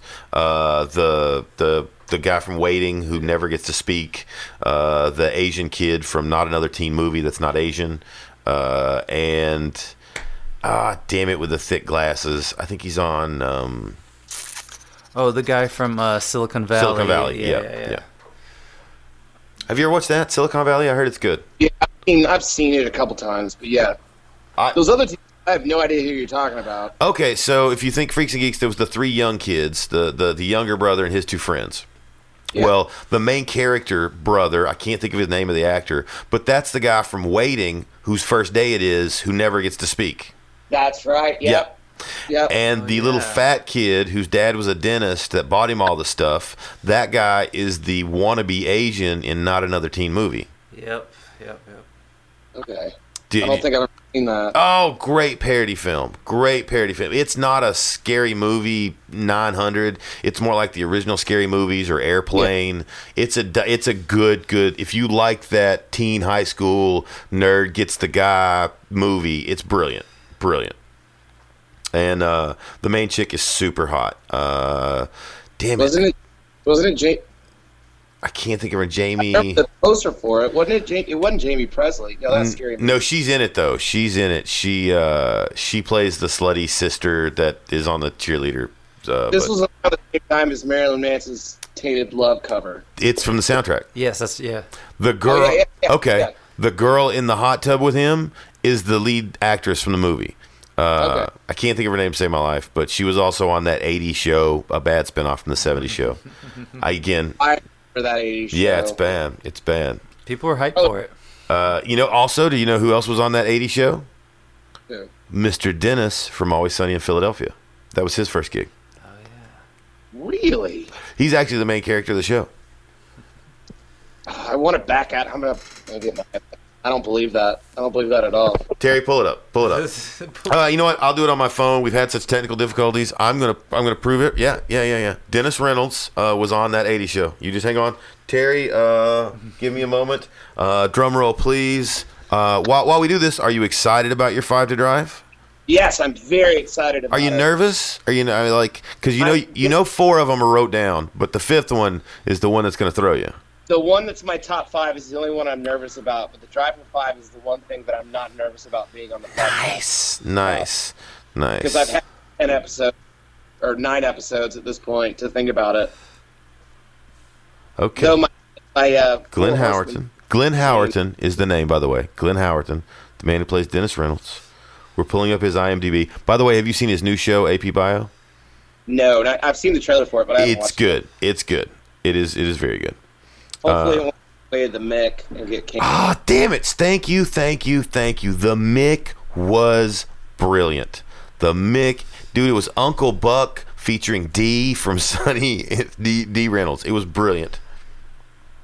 It was I want brilliant. the best for those guys. That that the the Always Sunny crew is my favorite TV uh, sitcom. I love them. I, I love it. I okay. The League was the follow up to It's Always Sunny. So, uh, they they put this little show to follow their big show, so people would watch it, and that's exactly what I did. That's exactly how I found it. I don't know about it. Yeah. Oh oh oh oh oh. Um, um, Terry, Terry is our judge. I've got, I've got a judge. We're calling in the judge. You can show it to him. Um, I can show it to you. But Terry, we are on filmography Mm-hmm. for Mr. Glenn Howerton. What does that say right there? What is it? Uh, that 80 show. Oh, he was. Okay. That 80 show. Can you see it? Oh, are you showing me? No, I'm sorry. It up on my iPad. That's okay. Oh, oh, you're pulling it up. Then I'll let you prove yourself wrong. You're good. Yep. Oh, yeah, there he is. Yep. Sure. Uh, dude, I'm a Yeah. trivia dude. I I'm Bobby Hill. I know all TV and pop culture and weird things. It's the Bobby Hill in me. We should all have a little Bobby Hill in us. I know, I know, I know. Well, you know what? Let's let's not make you wait anymore. Let's let's do it. Let's uh let's get towards it. Have you had fun time? Has it been worth it? Have you enjoyed it? I know we had technical difficulties. We've kept you up here. We've put you through hell. Has it been worth it? Oh, 100% absolutely. I'm so appreciative to be on the show and you guys taking the effort to make sure I can be on the show. It means the world to me. I, I've reached the level of comedy that I wanted to be at. Oh, how sweet. They say never meet your heroes, and look, I did not disappoint. Well, No, we, you did not at all. we should definitely do a sequel if we can ever get him in person. Yes, for sure. yes. We Go ahead. are we extending an open invitation to you. We only give them to a few people. You are so- welcome anytime. You can we're working on hopefully having live call in. So we'll work on that. You are welcome to put your ass in this chair anytime you are in this area. We will So it's op- Cam Donnelly. That's it. Yeah, that's that's so far. Yeah. Yeah. And and we haven't you haven't got a chance. This is being recorded before we've released the new one. Um, I think you're really going to enjoy it. Um, last week we had Vinny Vineyard, um, a, a wrestler, funk fan who's running for governor of Tennessee. So One of our best episodes. it was great. You'll you'll love it. All right. I can't wait. So uh, what? Uh, hang on. Will we'll edit, edit this out. There's already enough editing. It's fine at this point. We'll fix it in post, or we'll give away the magic. this one's gonna take another two weeks. I don't care. it's okay. So anyway, what uh, what do you think's coming? Give me one guess of what you think's coming for your top five. Stoner rock bands. Okay, not bad, not not bad. You you are obviously a fan of the stoner rock genre as well. Yeah. You like my clutch there? That's a big fan. Um, when Terry asked me what to play, I was like, clutch. Just fucking clutch. I trust you. You are not far off, but uh, we're going to go more specific. Okay. As you know, I try to make these personal and fun and entertaining. And Yeah. you and I do share a bond on something other than just comedy. Yeah. And that is Beards. correct. Okay. And beards in comedy are quite rare, and people always give us that stare. I'm sure you get it too. You do comedy, you look like a comedian.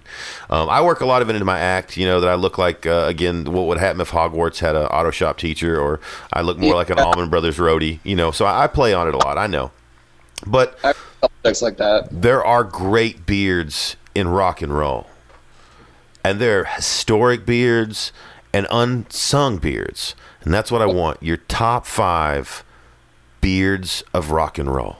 Of rock and roll. Yeah, uh, you can throw in like country something, you know, like, but uh, you know, so we want to stick. If you want to throw in a Hank Williams Jr. or some shit, I'd I'd, I'd accept that as a, a technicality. But uh, yeah, your top five beards of rock and roll. Well, the first two obviously have to go to ZZ Top. Okay, okay. I almost didn't put them on my list. Well, I can't think of that many though. That's the thing. Oh, there's a ton. There's a ton. Troy Sanders from Mastodon. Good choice. More of a more of a goatee. Than It's still a beard. All facial hair is valid. Um. Oh, if all facial hairs. All not- facial hair is valid. Yeah. Oh well, then I'm gonna take. Uh, I'm gonna. I know I'm gonna mess his last name up. And Uh, again- John Baizley from Baroness. Uh, okay, okay, good. Again, Stoner Rock would definitely encapsulate a good chunk of this. But remember, in the bearding community and at beard competitions, length is not everything. It's size, shape, how it fits you, color, texture, the works. It's the beard as a whole, not how much hole is there. So, yeah, anything. Ritchie Blackmore's little pirate thing is on the table. It's your favorite top five, quote unquote, beards. We'll say facial hair, your top five facial hairs of rock and roll, if that makes it easier. Um. because that's how I consider it in my head. But you may not hear that when I say beards. I'm gonna go with the dude from the darkness, Excellent choice. the front man, because he's got that weird. Uh, I don't want to call it a Fu Manchu, but it's like a mustache soul patch combo. Yeah, yeah, yeah. Uh, that's actually, if I'm not mistaken, it's a uh, what's called a privateer. Um. Damn, the fifth one. So we got ZZ Top. That's Yeah. two. Yeah, you Um, can, I, I, I eventually gave them one slot, but I, I was almost not going to put them on my list. So I'll give them to you two slots. You've got the guy from Baroness, and You've got got the guy from the Darkness. I knew. I had a feeling that beards were gonna be a thing. Yeah, so you got one more. Hmm. I'm gonna go with mine. Can I do that? That is a great answer. Can I, Yes, uh, comedic rap duo. you can because here's why. Anytime anybody asks me for my top five all-time favorite comedians, I always say Greg Giraldo, George Carlin, Chad Daniels, Andy Yeah. Kaufman, and Mhm. myself. Sure. Because if you don't like you, why the fuck do you want me to? What's the point? Yeah. but uh, yeah, that's good. I thought that was that was the other one. I thought was going to be the top five. Was what? Uh, the top five comedians. Yeah, no, it's too easy. I don't want to do that. I haven't done that to Uh, anybody. weird. Yeah, I haven't done it to anybody. Mine were pretty good. I went with uh, Zakk Wylde. I'm a huge. I Oh, love someone with Zach Zakk Wylde. Yeah, it's it's a good one. Uh, we have Uh, a good picture of Zakk Wylde outside the store. one of the things That's is why if, if anybody from corporate says you need to cut your beard off, I'd be like, well, then you need to take that Zakk Wylde picture down. Yeah, yeah. So again, you get put on the spot. Yeah, you see, this is what we wanted. I love this. This is the guy who goes, I'm going on this game show. I'm gonna be ready. I'm not gonna fuck it up. And then they go, What's your name?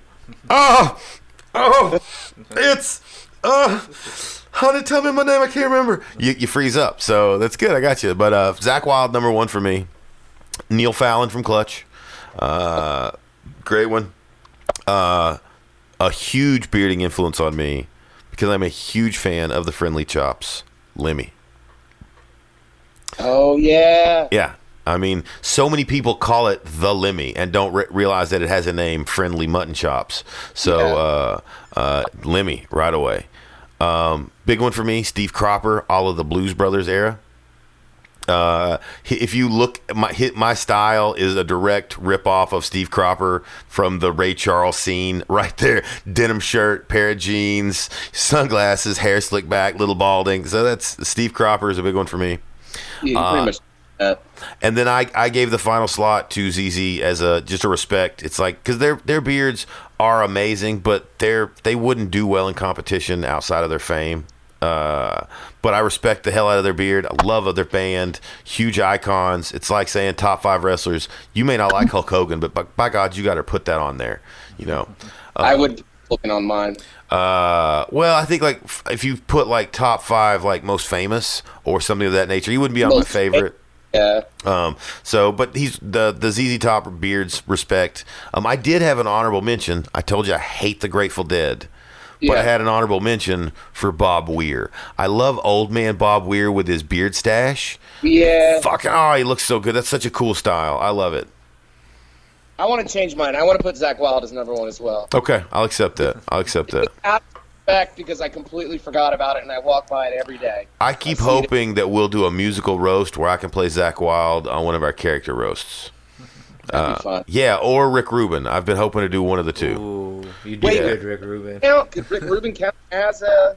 Yeah. fun? Oh fuck yeah! Should have thought of that one myself. I feel like an asshole for forgetting Rick Rubin till that moment. Rick's Going to be my number two, and then you can pick whoever you want for honorable mention. You know what? You can have them all. It's it. You All right. you're such a, a special VIP today. I'll give you a top seven. I'll give you a top seven. Hey. You've made my you have made my dogs. Oh, no, Nice. my- There it is. Oh, he looks happy. He looks happy. So you know where this goes from here. Your four Yeah. horsemen. What are they?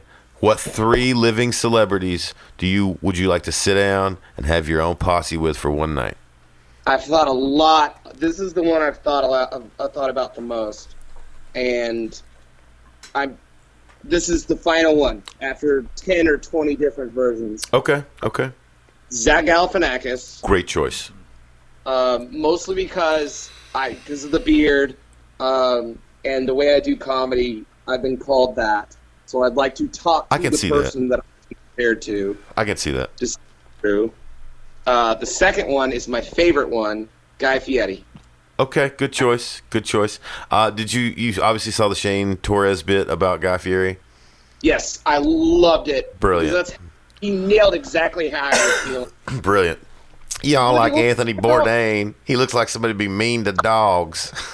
I mean, I love I love Bourdain too, but I do too, and rest in peace. But it was it's such a funny bit, and that's that's my philosophy. Funny trumps everything. Whatever Yeah. card you're gonna play, funny trumps it. Now, shitty joke doesn't trump it, man. You, it's got to be funny. Anything you're gonna say. So if Guy or if Shane Torres goes out tomorrow and does that same joke, and I hope he does, and I hope he doesn't change one line. I hope he goes. But y'all loved. I hope he changes it to loved, past tense. Y'all loved Anthony Bourdain, and he looks like somebody be mean to dogs. yeah. I, that was one of the funniest bits I'd ever heard. Uh, he he nailed it. So good choice, good choice, excellent. I I would I would want to be at this dinner so far. So all right, last Uh, one. Spoiler alert! A little spoiler alert. That Oh. choice could be the answer to another question. I like then it. The third one, Triple H. Okay, okay. I Triple want H to sit cool. down with Triple H, and I, I want to tell him to somehow get rid of McMahon completely because Triple H is obviously doing great things for wrestling uh, with NXT and getting all these indie stars in there. Uh, I do think if uh, Triple H took over, I highly doubt, and I kind of don't want it to happen, but Triple H might be the reason why Kenny Omega comes over and the New Bucks and all that, or the Young Bucks and all that. Um, but Vince McMahon did not do well with AJ Styles, or well, right now he's doing well, but Yeah, he's the uh, poster boy for the new wrestling game. Balor or any of those guys. But Triple H loves the indie wrestlers, and I, I want to have a conversation with him about that. Good choice, and also a good choice of mine. Also rocks the friendly chops, frequently known as the Lemmy. Triple H rocked that for a long time, and it was beautiful. He Yeah, would. I would definitely actually put that in one of my top five beards of wrestling, if I had to. Yeah, if I Oh, did it. I- my would number one would be Daniel Bryan, only because I get called Daniel Bryan all the time. Okay, okay, yeah, I'm not a huge solid. fan. Daniel Bryan wouldn't be number one for me. Uh, I would say again, just to uh, number one would be Hillbilly Jim. Oh yeah, see, yeah. for sure. I Forget about those older wrestlers. I'm only thinking about who's on TV right now. Yeah, yeah, yeah. Well, that's my era. I don't watch TV anymore. I don't do watch wrestling at all. I keep up through you guys on to talk about it on Facebook from time to time in my friend list, but I don't. I don't keep up with it at all. Um, so it does nothing for me. Although I did hear the new. Um, uh, they're doing a Fire Pro Wrestling video game, which is an old school title coming back, and they got New Japan and Kenny Omega is going to be available, and so Really? yeah, yeah. So there is an upcoming wrestling game that will have Kenny Omega in it for any fans out there. If I was Alright. a gamer, I'd be excited for that. Um, I mean, I'm a, I'm a, I'm a wrestling fan. yeah, I, I like wrestling games, but so I'm more excited about it because I'm a casual gamer. I like a game like that where I can come home from work, put the kids to bed, kick my shoes off, smoke a joint, and play some games for a couple hours till my brain unwinds. So I'm cool Yeah. with that. I'm cool with that, and wrestling games are great for that. So I'm excited. So you know again where we go from here.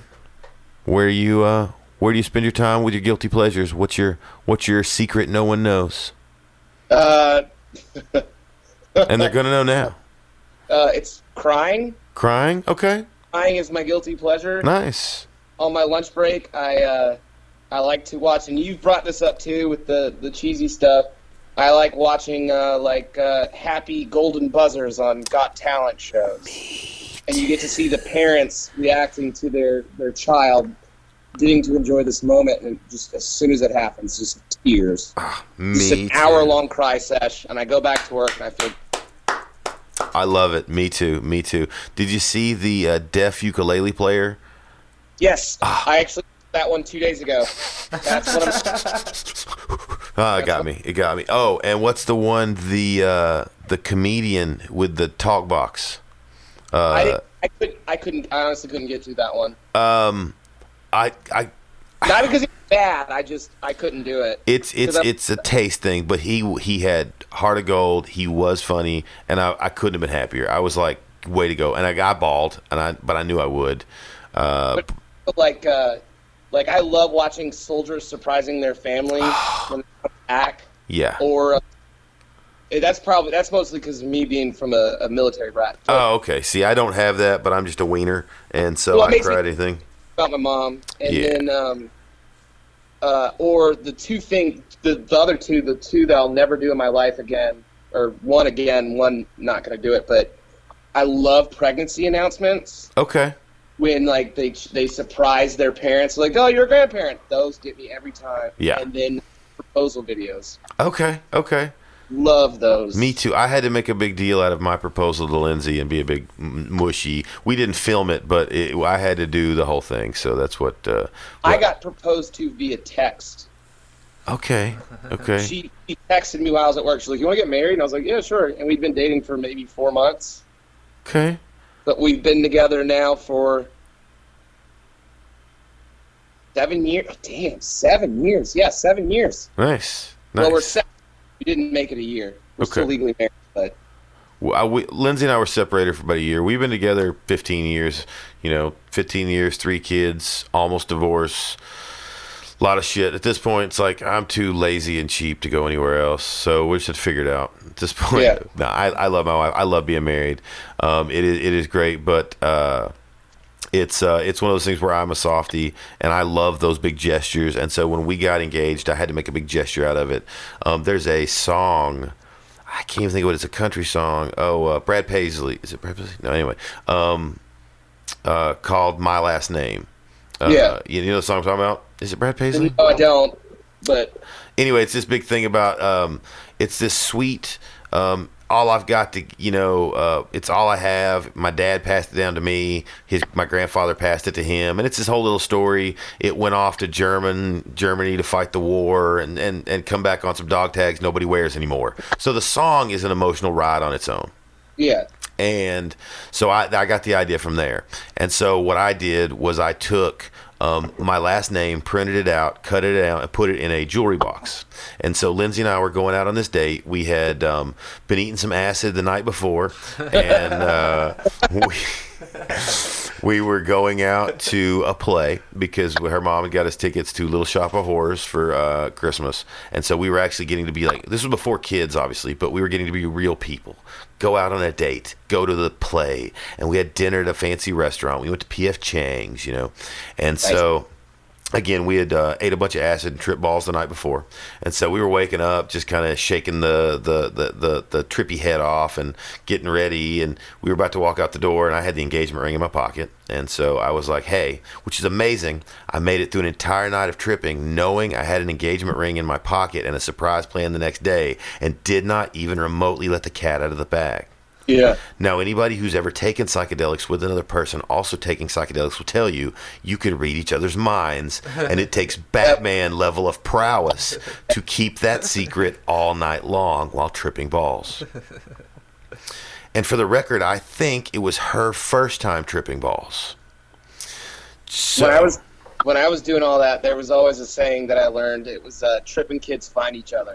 yes, You may not know who they are; they're a complete stranger, but you're at a show or a whatever, Oh, yes. and then you, just, you run into them because like magnets. We're both just out of our fucking minds. Here we are. remind me to include a story for us next time because that's going to have to wait. But to finish this and move on, um, I had kept the secret all night. I get up, I have the name printed in a box, about a bracelet box, have ring in pocket, and I said, "Hey, before we go out, I've got something I want to give you." and I pulled the whole spiel. I didn't directly rip off the song, just the idea. Hey, you know, this is this meant a lot to me. My grandpa gave it to my dad, and and he gave it to me, and he and you know, it's something's passed down from generation to generation, and I want you to have it. She opens it, and in the box, just as a piece of paper, this is Adams. By the time she has time to think about it, I'm on the knee, got the ring. She looks up, it all clicks, boom. Yeah. Nope. Yeah. You would have had me. You would have gotten me right there. Yeah. Right there. Yeah. Like if I hear that. Yeah, I have to say it was brilliant. I- I'm I'm not I'm not ashamed to to admit it. I was very proud of it. I totally ripped off the idea, give 100% credit from a country song, but uh, I put it into a uh, we'll say I put it into interpretive dance. Sure. good. So And that song is by Dierks Bentley. Dierks Bentley, Yes. that's the one. Who is a good country artist? I like him. He does a lot of old school outlaw vibe stuff. I like it. So anyway, that is a wonderful guilty pleasure. I'm gonna say probably my favorite thus far because I share it so well. So again, the Nikki Sixx to the Tommy Lee. Here we are, the Yes. pair. I, I think so. I, I, I love it. I love it. Great choice. So you know where we where we're heading. We're doing uh, Yeah. we're doing the roller coaster. So again, I know you can be uh, uh, an up and down guy like myself, but uh, Yep. what legacy do you want to leave, man? You got no kids, but you got to leave it to the world. What uh, what do you want on your tombstone when you're gone? Um, I uh, real quick before I say that, Yeah, I don't want to be buried. I want to be shot into space. Cool. I want my body shot into space unless I can get my consciousness uploaded into a robot. Okay, so But- here we go. Let me edit it then. I'll, I'll give you an edit. So, what do you want carved into the aluminum of the capsule you're launched into space on? My name's Kurt. I'll see y'all later. It's good. It's good. It's precise. It's That's- uh, it's non-committal. Well, yeah, it's that's how I end my sets. That's the name of my autobiography. If I was ever to write one, probably a comedy album. If Good. I ever have Okay. yeah, no, I'm Kurt. I'll see y'all later. I like it. It's personal. I like it. Good choice. Good choice. Again, points. Uh, No, I'm not very. Uh, I don't get very uh, deep. Like I don't. I don't really have anything. It's just like, all right. Otherwise, it would be uh, "fuck you, roll tide." fuck you, roll Hell tide. yeah. We'll tell you what. We'll put that in parentheses. so we'll, we'll write, Kurt Keller, I'll see y'all later. And in parentheses, we'll put fuck y'all, roll tide. Is that fair? Was that what you want? Yeah. So let's uh, let's end on a good note. This five to drive. These five questions to drive this episode home. This is the nail, the final. Yep. Where's your happy place, man? Where do you like to be when you got nothing else to do and you just want to smile for a while? my happy place. I can not only tell you what it is, I can show you what it is. It's this. Hang on, hang on. Another first in Deadbeat Radio history. The first, you, you guys listening don't get it, but I'm watching on the computer, so I'm getting to see in his home. Curled up on his couch. Let me paint the picture. I see this beautiful, majestic pirate on on his buoy of a couch with his first mates curled up on a tarp with the wind blowing behind them. I hope the fan's on. That makes it funnier. If not, but there's a fan in the background. Sound wouldn't be messed up. Uh, uh, in the the place we call home, and that's a great one. Again, I share a very similar a happy place. So that is a fantastic happy place, man.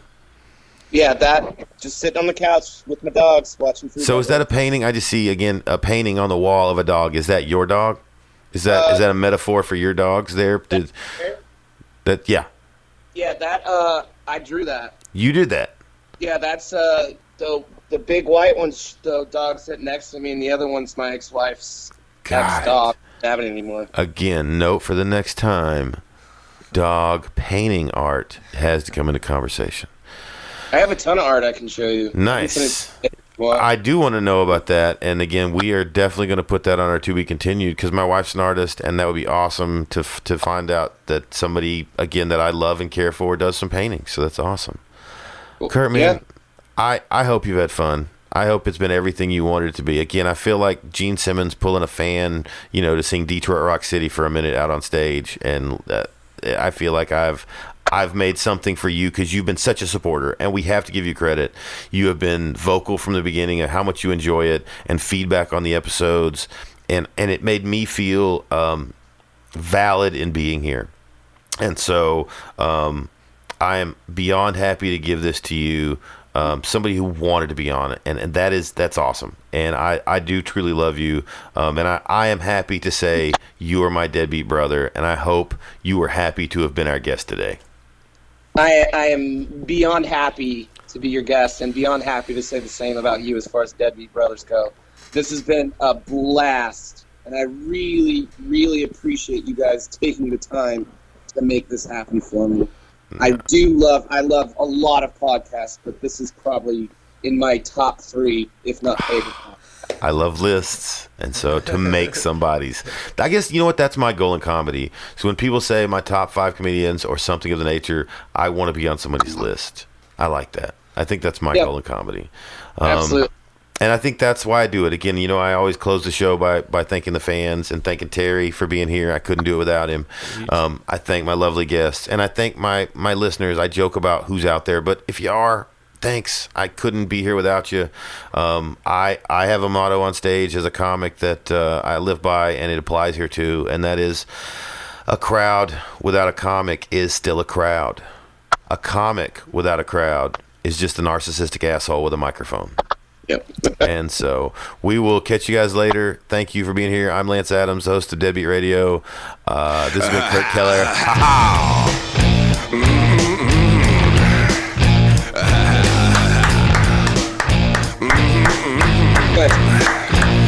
Oh yeah. thank you guys much. Hold for the music. We'll uh, say goodbye. So tell me, when you took the practice class, scholastic aptitude test, did you know the answers or did you guess?